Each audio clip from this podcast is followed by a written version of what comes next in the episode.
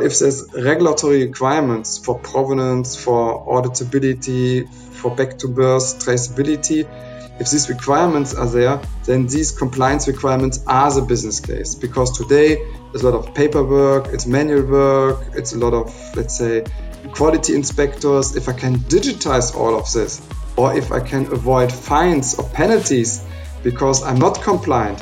So this, from our perspective, compliance, process cost reduction. So that's the business case um, for short-term implementation.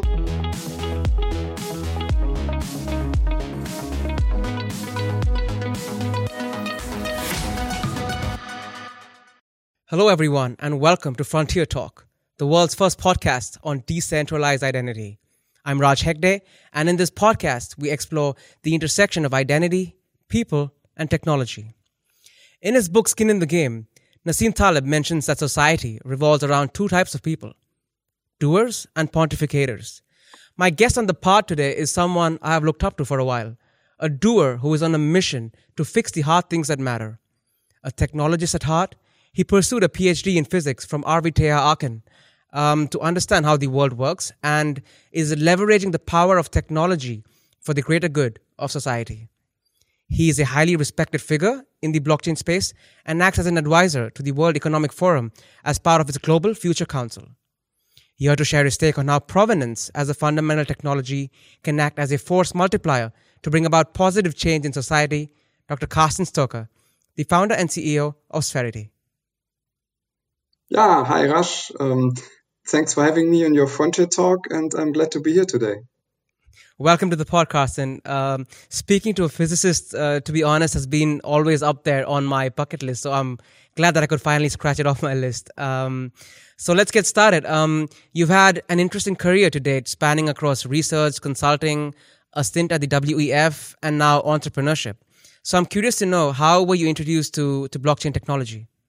We, how did I got introduced by to blockchain technology? Basically, was a big coincidence. So um, I worked for a big utility, RWE at this time, and later was kind of let's say spun off into Innogy. I worked at the innovation hub, and then there was a Dutch board member, and the Dutch board member basically wanted to invent the Uber for energy. So at this time, everyone wanted to invent the Uber for something, the Airbnb for something, to come up with a new digi- digital proposition. And basically, it was a Dutch board member. The Dutch board member asked one of his friends or freelancer in his network. And the freelancer said, Yes, no, I can start working on this and invent Uber for energy.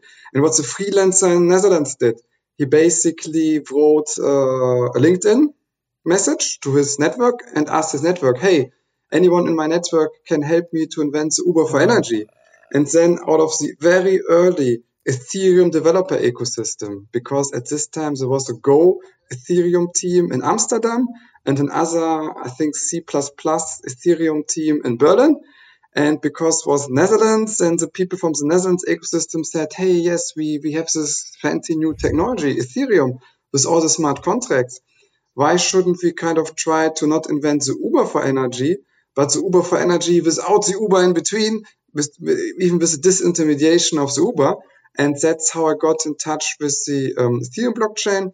And then we developed as early as 2015 already a peer-to-peer energy trading yeah, prototype um, for uh, on based on smart contracts on Ethereum. So for households that offer energy because they have renewable energy that could do a direct peer-to-peer energy transaction to another household that would like to consume energy. So without the utility um, yeah, in the uh, in between without an Uber in between, and that I got that is how I got in touch with um, the blockchain technology. Right, brilliant. That's so cool. Um, there are so many interesting applications of blockchain today, be it um, decentralized finance or DeFi or for computing. I'm curious to know what uh, got you hooked on to decentralized identity and more specifically, why did you choose to specifically tackle the challenge of automating identity verification in end to end value chains?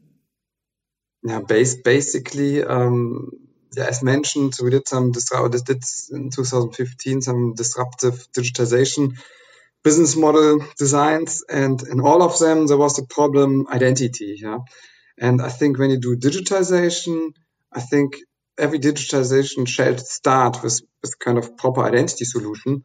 And um, there's, there's also another thing from, from, from a Nobel Prize winner.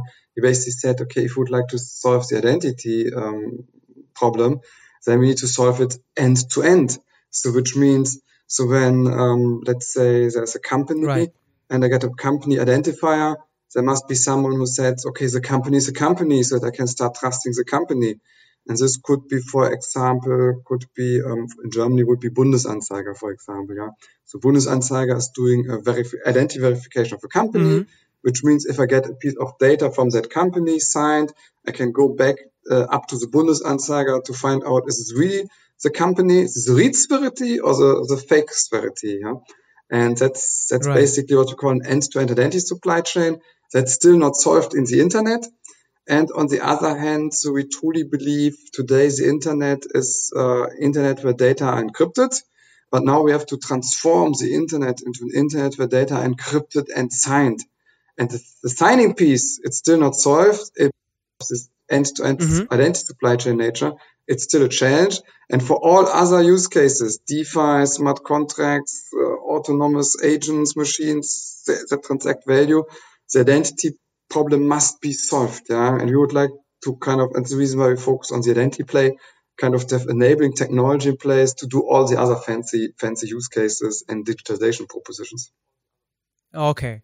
Um, and to add to that, um, tracking the provenance of goods, for example, um, is critical to ensure regulatory compliance. So I'm assuming that Spherity's technology is used to provide the required visibility to track raw material provenance particularly in highly regulated industries such as um, food and pharma. Um, so, what are the industries that you primarily target, and why is there a core need for your technology specifically? Yeah, now I, I would like to, uh, to to mention two things as a continuum from my perspective. When I think about identity, decentralized identity in the internet, on the one hand side, we have the Cypherpunk manifesto, so with everything is encrypted and you have fully autonomous and anonymous transaction systems for humans. It's on the one side of the continuum, a lot of privacy to protect my data and to make sure it's kind of self-sovereign data and no data are really leaking about myself. And on the other side of the continuum, it's basically, um, yeah, full, I would say surveillance of an object. Yeah, where I would like to have the full back to birth traceability, back to birth life cycle history of an object right. that are completely two different um, yeah, poles of the continuum. So, and we at Spherity would like, to, of course, to address both of the poles. Okay. But I think the human pole is much more difficult. GDPR, eIDAS, than the inertia to kind of to convince people to use specific technology, specific wallets. Mm-hmm. That's that's very very tough questions, and we think that the other side of the continuum where I would like to have this full traceability of an object for compliance reasons, for yeah. good reasons, because I would like to protect patient health. I would like to provide, let's say, an audit trail for circular economy and for this good or to kind of to protect the safety of food because I have the provenance, I know where it's coming from. Mm-hmm. And this is a pole where, so where we address um, our technology because we think from adoption perspective, it's kind of more realistic to push it short term into production. And that's what we actually do in the, in the pharma, pharma supply chain area. And that's the reason why we more, more focus on enterprise and specifically object identity. Okay. And when we do an API integration with legacy systems, manufacturing execution systems, uh, global artwork databases, ERP systems, then API integration is kind of uh, reasonable to be done. Okay. But then you can significantly scale the technology because then you scale with the number of objects um, or the number of pharmaceutical products um, that's being produced by um, yeah by the company. Right. Um, some pertinent points uh, that you raised there. I think it's it's a great time to now um, segue into the role of enterprise identity in supply chains today. Um, supply chains, as you might know, are often seen as this complex value chain of sorts comprising of a wide range of parties. Uh, there's no clear understanding as in who actually is part of this entire value chain, you know, be it vendors, wholesalers, regulators. There are a whole bunch of parties, so to say. So, could you perhaps start off this discussion by highlighting what are the typical identities in a traditional end to end life cycle? In a supply chain, I think when that's maybe it's pretty easy Yeah. because we, we only need to go to the GS1, uh, to this global standardization organization of identifiers, and they have identifiers called a GTIN, a global trade identification number, and then they have another identifier called a serialized Mhm. GTIN. So a, a GTIN is basically Right. um, an identifier for specific product, but a serialized GTIN is basically breaking it down to batch level and even to serial number level. That's one part of the identifiers. Another part, for example, is so-called GLN, global location number, or party GLN, PGLNs, that are representing a legal entity or, uh, or a company. And these are the kind of identifiers that are Okay. even today everywhere in supply chain, but we cannot verify anything. So we have no instruments, no tools to find out is it really coming from a company with a real GLN, GS1 identifier, or someone else kind of just Mhm. using the GLN or just producing data on behalf of a GLN of a company? There are no instruments and tools, but for compliance, post efficiencies, automations, there's an urgent need in regulated industries to have tools in place to verify the authenticity and integrity of data. Right. So you're pretty much forced to believe um, what's in front of you, essentially. And is that the fundamental issue with supply chains today? Um, is there a missing trust layer?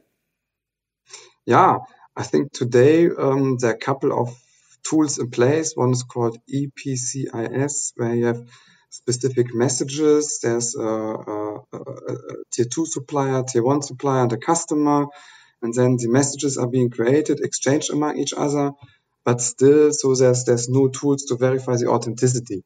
And first, it starts with authenticity of the product. So how can I prove the authenticity of the product? Mhm. And from our perspective, there are kind of two different kind of, let's say, key technologies in place. So one is to put an identifier on the product, an identifier with a randomized serial number. So which means if I'm a malicious actor, for example, the pharma industry, and I'm producing fake pharmaceutical products, yeah, then it's almost impossible for me to guess a valid serial number because the manufacturer uses randomized serial numbers for, for pharmaceutical packages, which means I, as a verifier, let's say I have a patient or I have the pharmacy, if I scan the identifier, I can send a request to the manufacturer, and then the manufacturer is basically looking up the serial number in this database and finding out is it a real serial number from us or is it a serial number from a malicious actor? And this is how I can prove the authenticity. In addition, so what, what I think that's maybe that's the first, the first digital layer in terms of working with randomized serial numbers. Um, the, the other um, technology that can be put on top is security technologies and security features from the money printing industry. And that's where we, where we see a lot of players that are providing security features that are kind of protecting, yeah, the authenticity of money to make sure we kind of, kind of reprint money. So all these players are also trying to, to go in the supply chain for supply chain integrity, for product authenticity use cases. And that's, that's still a big problem. Mhm. But it doesn't end with product authenticity. It's also about very simple things such as an e-leaflet, an electronic leaflet. Yeah. Because if I'm as a hacker can put a fake leaflet, uh, electronic or digital leaflet, can attach it to a pharmaceutical product, then um, the patient might get the wrong instructions how to consume the pharmaceutical product. This could have sig- significant impact on, on patient health.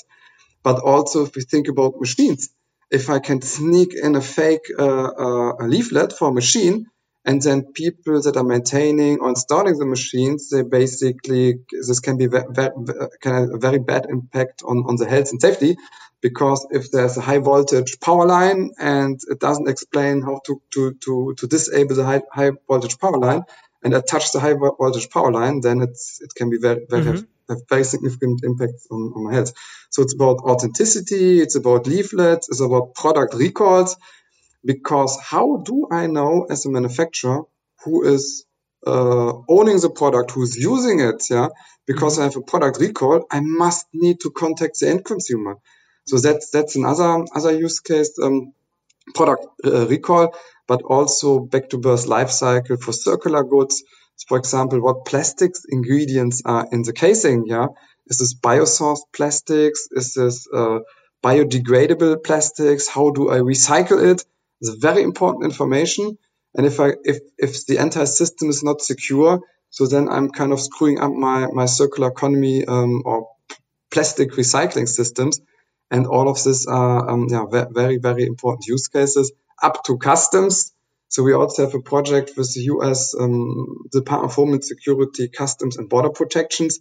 So we even think this is mm-hmm. technology, serialization, digital twinning is also last line of defense for circular economy because let's let's assume we are here in Germany and getting products from Asia and we only in the EU we only would like to let let in products with a clear circular renewable sustainable um, history and um, let's say the basically renewable energy was used to produce them biosourced plastics was was used kind of to produce them so if I would like to do this then the customs organization must have the tools in the hand to check the serial number, to go to digital twin, to go back the audit tray and find out is, is the proper circular object or is mm-hmm. the fake circular object and the fake circular objects are be locked out.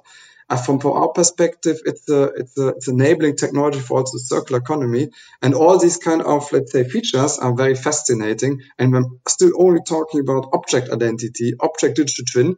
And there are plenty, plenty of, um, yeah, excellent and, and comprehensive um, use cases. Right. Um, you raise an interesting point there about the circular economy. Um, I'm curious to know um, what is the role of identity in a circular future, uh, according to you?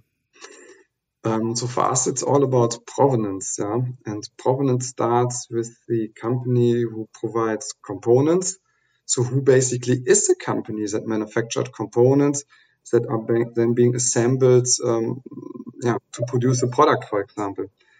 So I need to know the identity of the company mm-hmm. that are producing the components. And this is where it all starts. Yeah. Can I trust it? Uh, is it the real company, the fake company? Is this company who produced the okay. component, is it coming from, uh, from a country with export compliance issues or is it coming from a proper, proper country? Do they do they do their work in accordance to environment, health, and safety standards?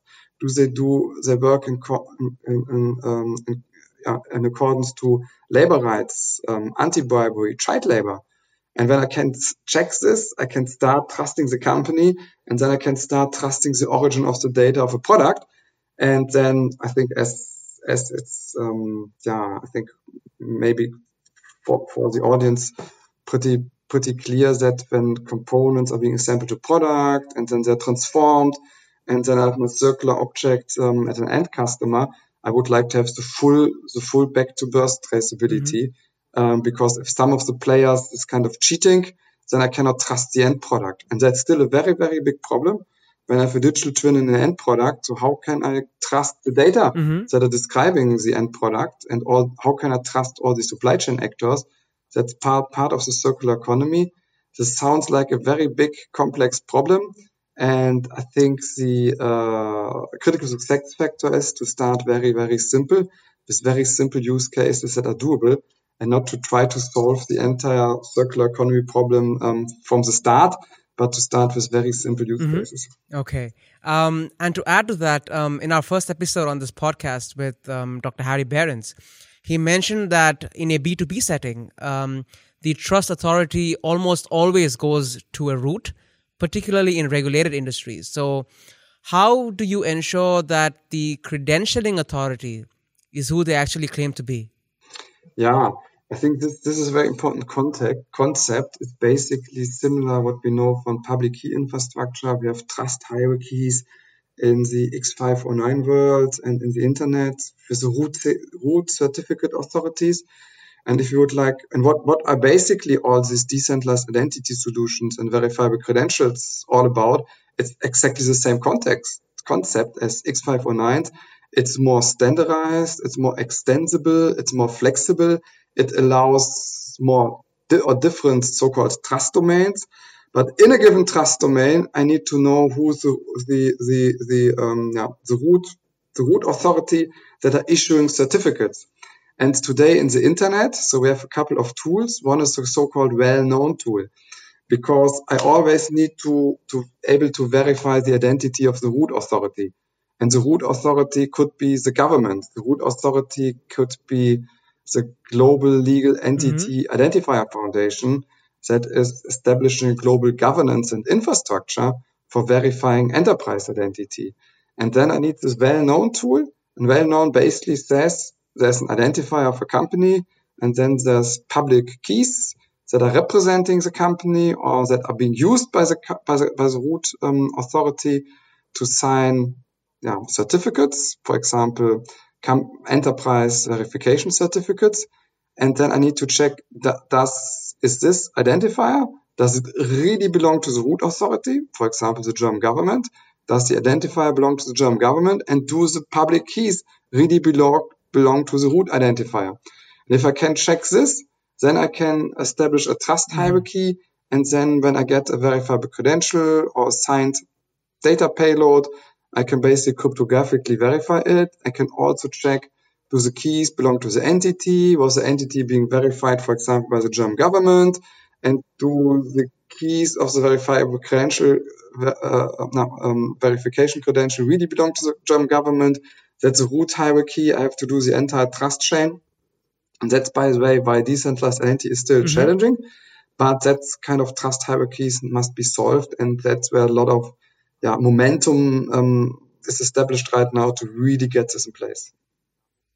Brilliant. Um, the term decentralized identity is almost always associated with blockchain technology. Um, why is this so? And um, could you perhaps uh, double click on this relationship between blockchain and decentralized identity?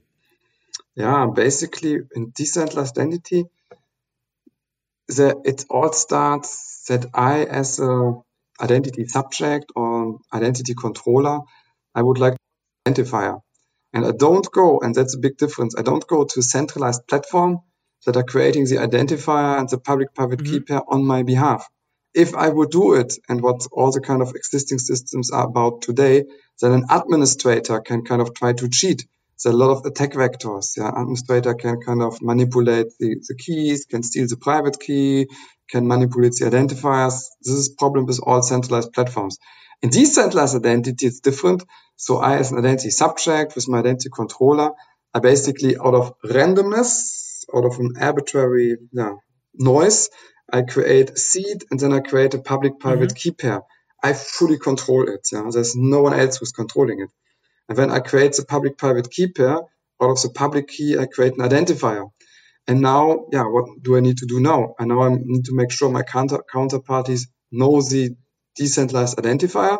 Plus, they have the tools to look up my the public signing keys for this identifier, mm-hmm. and then you need to broadcast them or to inform them. Yeah, and blockchain is a very handy tool because what I can basically do, I can establish a smart contract, and in the smart contract, okay. I register my identifier plus my signing keys for this identifier, and the smart contract is making sure so when I'm changing this, that only I as an identity controller can change it. Mm. So, and this is what cryptographers call bootstrapping the entropy. Yeah. This is basically, uh, the blockchain is providing the instrument that other people can look up for my identifier. So what are the other corresponding keys that are being used for signing, for signing data on my behalf? And um, as the blockchain is immutable and publicly accessible, that's a perfect tool yeah, to basically um, communicate the keys to my identifier. And then there's a second use case. If I have an identifier, I also would like to enable people that they can look up a service endpoint or URL of a service that belongs to my identifier. And there's an analogy with the DNS.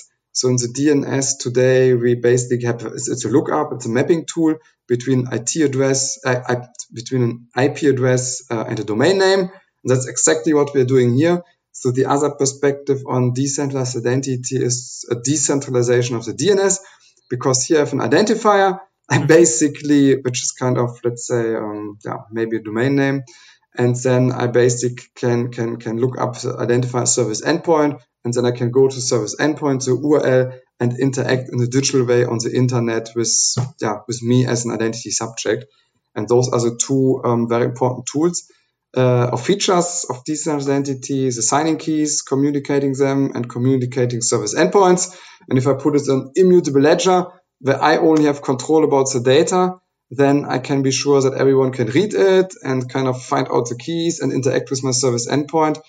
And um, I have the tool to communicate it to everyone else, a tool that's fully controlled by my own. There's no third party involved that can try to, to lock me out, to manipulate my identity, and that's that's being avoided by the use of blockchain. Right. So now that we've discussed the the current state of play in supply chains, I think um, it's a good time to deep dive into the future of um, Industry 4.0. Um, according to you, what are some of the biggest inefficiencies you see when it comes to supply chain network design? And um, more importantly, is there any room for ecosystem innovation?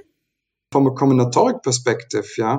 So when we think about the combinatorics mm-hmm. problem here, because when everything can connect with everything else, then I need a technology, I need a trust layer that um, provides the instruments to establish trust among parties that have never met before. If I would like to do it with classical systems, with what people call identity federation, then I have some centralized systems. I have to connect all of them to make sure they're properly federated and connected. But if I'm in a, mm-hmm. in a, in a, in a cyber physical supply chain, this is impossible. I cannot I cannot predict all the possible combinatorics, how things are being connected and how right. do I federate them. And the, the combinatorics, it's so so impossible to enable the cyber physical value chains um, that you need to find other ways. And the decentralized identity gets rid of all the um, federation. So it's basically it's kind of self-controlled. I can request some credentials, establish trust. I can go go up a root root of trust uh, or a trust chain to find out if um, the credentials are correct. This is establishing completely new means.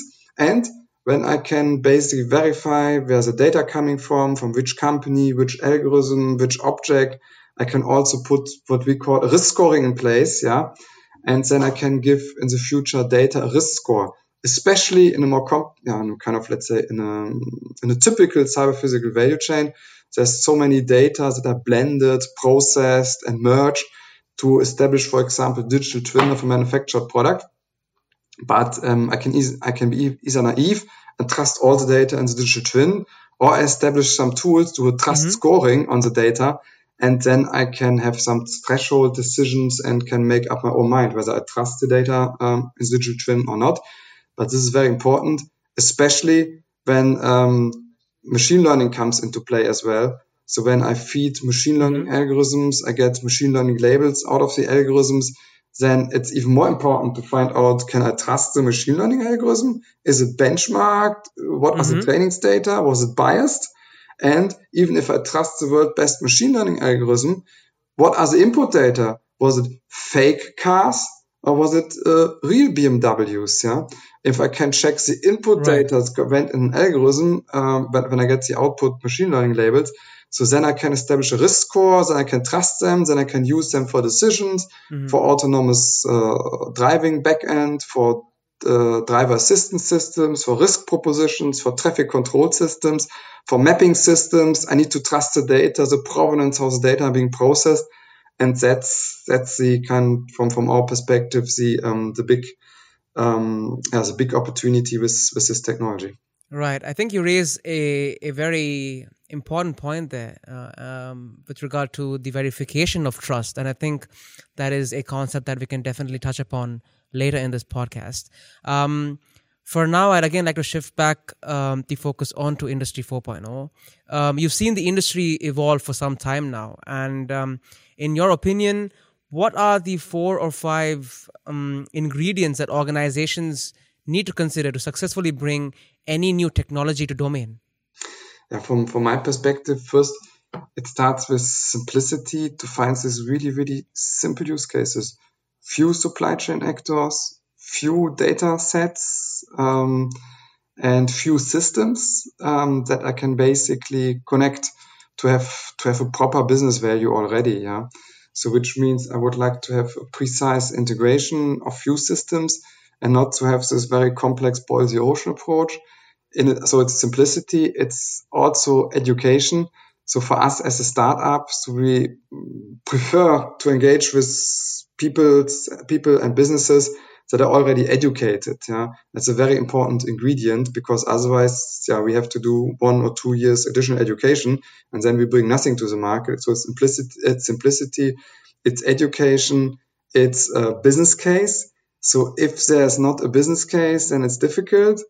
What we see the best business case right now because this is an ecosystem technology. The business case can be dilutive. It's more systemic business case where everyone kind of benefits. But how do I benefit? What's my business case? What's in it for me? It's unclear. But if there's regulatory requirements for provenance, for auditability, for back to birth traceability, if these requirements are there, then these compliance requirements are the business case. Because today there's a lot of paperwork, it's manual work, it's a lot of, let's say, quality inspectors, if I can digitize all of this, or if I can avoid fines or penalties because I'm not compliant. So this, from our perspective, compliance, process cost reduction. So that's a business case um, for short-term implementation. So I mentioned mm-hmm. simplicity. I mentioned uh, right. the education and the, the, the, process compliance. I would like to mention two more. So one is um, that there's an ecosystem, a full ecosystem because this technology doesn't okay. make sense if just one company introduce it. So it's very important to have, let's say, a consistent ecosystem where everyone shares the same common goal, for example, to reduce compliance cost.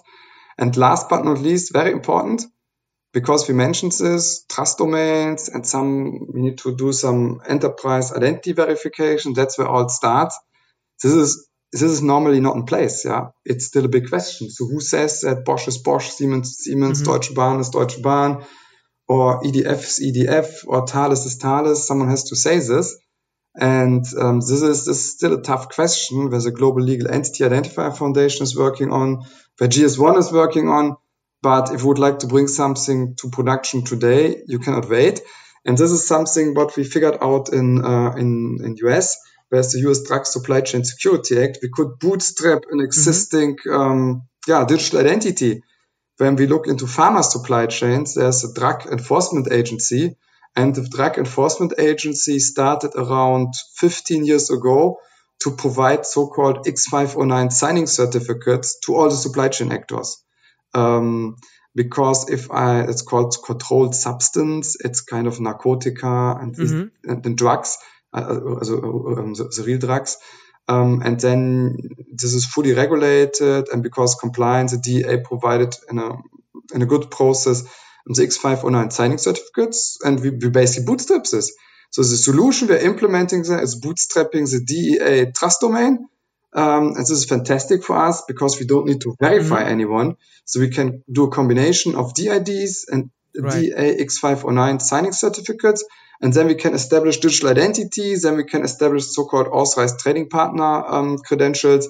And this is how we can bring it to production without the need to solve the problem of enterprise identity verification. Because in principle that's solvable, but in, pra- in, uh, in pra- practice it's, it's not being solved uh, because there's no infrastructure in place and no consistent credentials.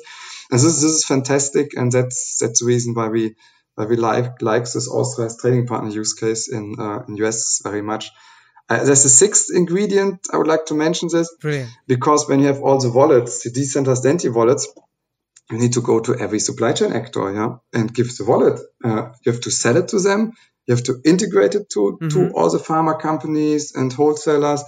Then you have to validate and test it. That's a lot of work. Even from a commercial perspective, this, this is this is almost un, this is an unbelievable amount of work. But in this use case in US, there are so-called men in the middles. Mm-hmm and in, in this authorized trading partner use case, okay. um, um, it's regulated by FDA. It's the US Drug Supply Chain Security Act. Everyone, every supply chain participant wants to reduce compliance cost. They don't have, let's say, um, a more principal discussion. Do I control the wallet? Is it a custody wallet or non-custodial wallet? This doesn't matter. What matters is to reduce the compliance cost and to, to establish a secure system. And as they're men in the middle, for us, it's very interesting. Um, they're called so-called verification routing service providers and to provide a lookup service.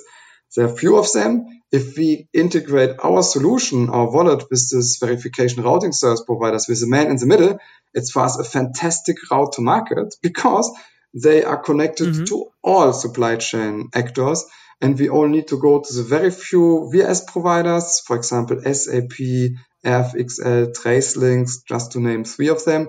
We basically need to go to three of them and they basically, uh, yeah, have outsourced or the, the, the, the wholesalers and pharma companies outsource the process to them. And then by integrating with, with the VRS providers, we can basically kind of switch the entire uh, industry to use our technology. And it's fantastic because otherwise we have to go to every pharma company and kind of to in, in a very manual work to somehow integrate our wallet. And by integrating our APIs to few men in the middles, that's fantastic from route, route to market and route to adoption. Right. Um, great insights there, Carsten. I think that's a great playbook you've put out there for anyone looking to move towards supply chain 2.0 or upgrade their supply chain systems. Um, I think one thing that's clear from our conversation so far is that we are living in a narrative driven society. I mean, if you look at all the institutions around us, the media, the politicians, and, and whoever, you know, almost always we are told to believe a certain kind of truth without being able to verify it. And then all of a sudden comes this incredible piece of technology called blockchain that gives us the ability to not just verify the truth, but also be sure that what's in front of you is actually what it means. You know, be it in the case of provenance of raw materials or in the case of NFTs, where we can now track and verify the authenticity of non fungible assets that are scarce and, and, and unique, be it a piece of physical art or digital art, you name it. I'm curious to know how do you see this move playing out in society? Um, by this move, I mean the intersection of decentralized identifiers, DIDs, and NFTs. Mm-hmm. I think so the verification of truth that's about the trustworthiness and that's i think it's all coming back again to the risk scoring yeah? Because truth is not something binary it's either true or not true. It's kind of convolution yeah? Because i have so many different data for example in the pandemic. So what's the truth? Is is is the truth that with that there's more infections or less infections? Uh, what is the truth when I make a specific policy? So how will, what is the impact on the infections? Um, what is what is the what is the risk for me personally for my age? There's there's a lot of probabilities, yeah. And in in supply chains, in art, in um, yeah, in e-commerce, there's all, always a lot of data. Data are blended together. Um, I get a lot of data. I think also think truth is not binary. I think in the end, and this is even unexplored, there must be tools kind of to um, to assess more the risks of using the data, of trusting the data, and that's something that's still unexplored because even in the DIDs and verifiable credential um, domain, people think a little bit binary. Yeah, either I have a driver license or I have not a driver license, or I have a, a COVID vaccination test certificate or I don't have it. But what can go wrong? So when I go to a test center, yeah, can, the test center can basically screw up my name, yeah, and screw up my sample. The test center could be a test center with very poor quality management, yeah, which means the lab equipment is not maintained correctly. So the outcome is, prob- is also some some probability. And then they basically can, yeah, then they have to, to, to give me a certificate about the test, yeah, uh, how do they ensure that they give it to the right person and that the right person authenticated there? So what I would like to say, it's all about a lot of risk, risk matrix. I need to understand and have proper scoring. I think that that's truth. Um, but you mentioned the, the NFCs and the DIDs. So a lot of people are putting art as an NFT, non-functional token. And first of all, uh, what do I know about the artist? Yeah, what is the real artist? What do I know about the art? Is there is there just one piece existing of the art or is the series of one million pieces of the art with only tiny differences yeah? So if there's one million then it's less the value is much less compared compared to scarcity if the artist just did one of the piece of the art yeah? So again need to to to know about the provenance. And i think even from a legal perspective so if someone puts an NFT on Ethereum, so how can I make sure the same person is not selling an NFT on Bitcoin, Polkadot, uh, on uh, Cardano, or any any other chain? Yeah. So how do I ensure it? And then it's kind of uh, at the physical digital intersection with with some legal perspectives. How do I do this? But anyway, I think that's that's kind of let's say the broader perspectives here. In terms of tools. And you mentioned the NFTs and DIDs from a technical perspective. There are a lot of similarities because uh, an NFT is co controlled by an owner, and then I can do ownership transactions. I can give it to to new owner. I can also establish uh, trans, uh, fractional ownership um, to, yeah, for example, there's an expensive bottle of wine. I can give it either to one person that's controlling the NFT that's representing the, the bottle of wine, and I have to show the NFT before I get it. Or there can be multiple owners. Yeah, then I have, then have the concept of um, fractional ownership. And in addition, if ownership is changing in the NFT, I, I, might be able to see the chain of custody. And that's also for some supply chain use case relevant. Um, for luxury good, it can be connected to authenticity. I can do similar things with the DIDs. With the DIDs, I also control it. Um, I can basically even change the ownership by kind of giving control about the DID to you. Um, then I have the service endpoint where I can find a digital twin. Digital twin can be digital twin to art. I can describe the provenance of the art and the, the heritage of the artist with verifiable credentials. So we see a lot of intersection between DIDs and, and NFTs, but I, um, and especially for, for the question of provenance of NFTs. And this is pretty much unexplored yet. I think it's uncharted territory. And my prediction is that there will be a lot of, um, yeah, um, work going on in combining NFTs, DIDs, verifiable credentials in the not so far future. Right. And finally, I now want to explore the, the cultural revolution of sorts that is unfolding in front of our eyes. Um, you recently wrote an article on the principle of duality in science and art uh, that is changing the course of tech and marketing. I personally think it's a fascinating read, and for our audience, I'll post a link to the article in the description box below. Um, I personally would like to add on to it and call it a trifecta of sorts because we're now seeing athletes jump on the bandwagon and get associated with emerging technologies. You're seeing the newly crowned quarterback of Jags, um, Trevor Lawrence, signing with Blockfolio. You also have Zilliqa now partnering with nine top football stars to endorse their product. So my question to you is, why is this a recipe for success um, when it comes to marketing in today's world? I personally think, from a technology perspective, there's a concept called crossing the chasm. Yeah. So, and you have to kind we can have the world best technology, um, but you need to have this early adopters, yeah. Uh, and but this is even not enough. So you have crossed the chasm when there's an early majority, yeah. And you and if you don't reach an early majority, then no one really uses your technology outside a lab or outside a field test, yeah. But as a technology technologist and uh, entrepreneur, you're only um, yeah successful when you can reach the early majority. And I think when you think about the athletes and the artists, so they have quite some reach, yeah, and they can help you bootstrap, um, uh, yeah, to the, the crossing to the crossing the chasm, because if they're interested in technology, they can leverage this for for their benefit or for the greater good of society and they can help to establish an ecosystem they can help kind of to transporting the message the narrative to the early majority I think this this is a fas- fascinating duality of um, yeah of kind of combining technology with the reach of of athletes and artists, and that's what's what's what's pretty fascinating. Brilliant. Uh, I think now it's time for the best part of the podcast. It's time for Frontier Fire, where I'll pose a series of rapid fire questions to our guests on the pod. So, Carsten, are you ready for the challenge? Yes. Yeah. Brilliant. Let's get started. Um, I'm curious to know what's the best application of physics in everyday life?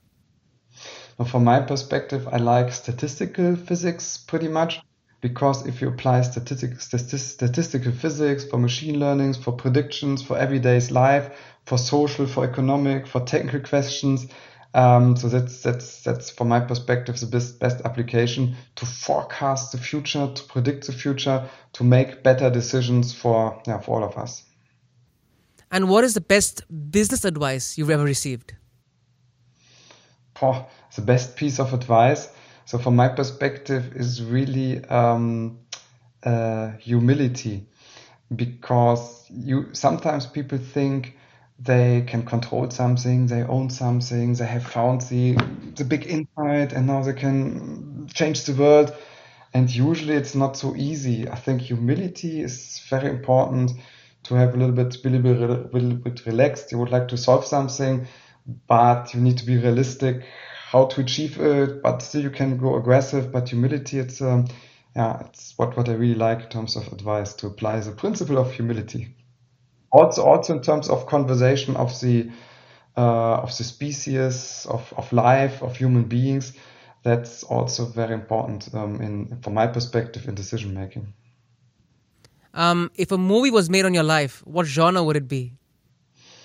So I like movies about scientists. Yeah. So there's a science movie about um, John Nash, um, the mathematician and the Nobel Prize winner.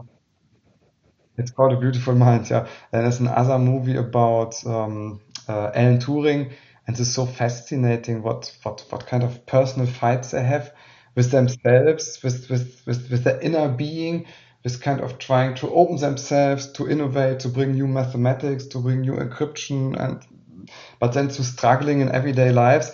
This is very fascinating because this is a micro, yeah, micro system. So where, where people have the tools and the capabilities to do something great, but they're struggling with, with the tiny things and if you if you if you if you kind of let's say um, transform it to macro level, the planet Earth, it's still it's still for us humans. I think so. We all we all have all the knowledge and all the tools and science to understand that that we're destroying the planet, but we are really struggling and, and cannot really change our course.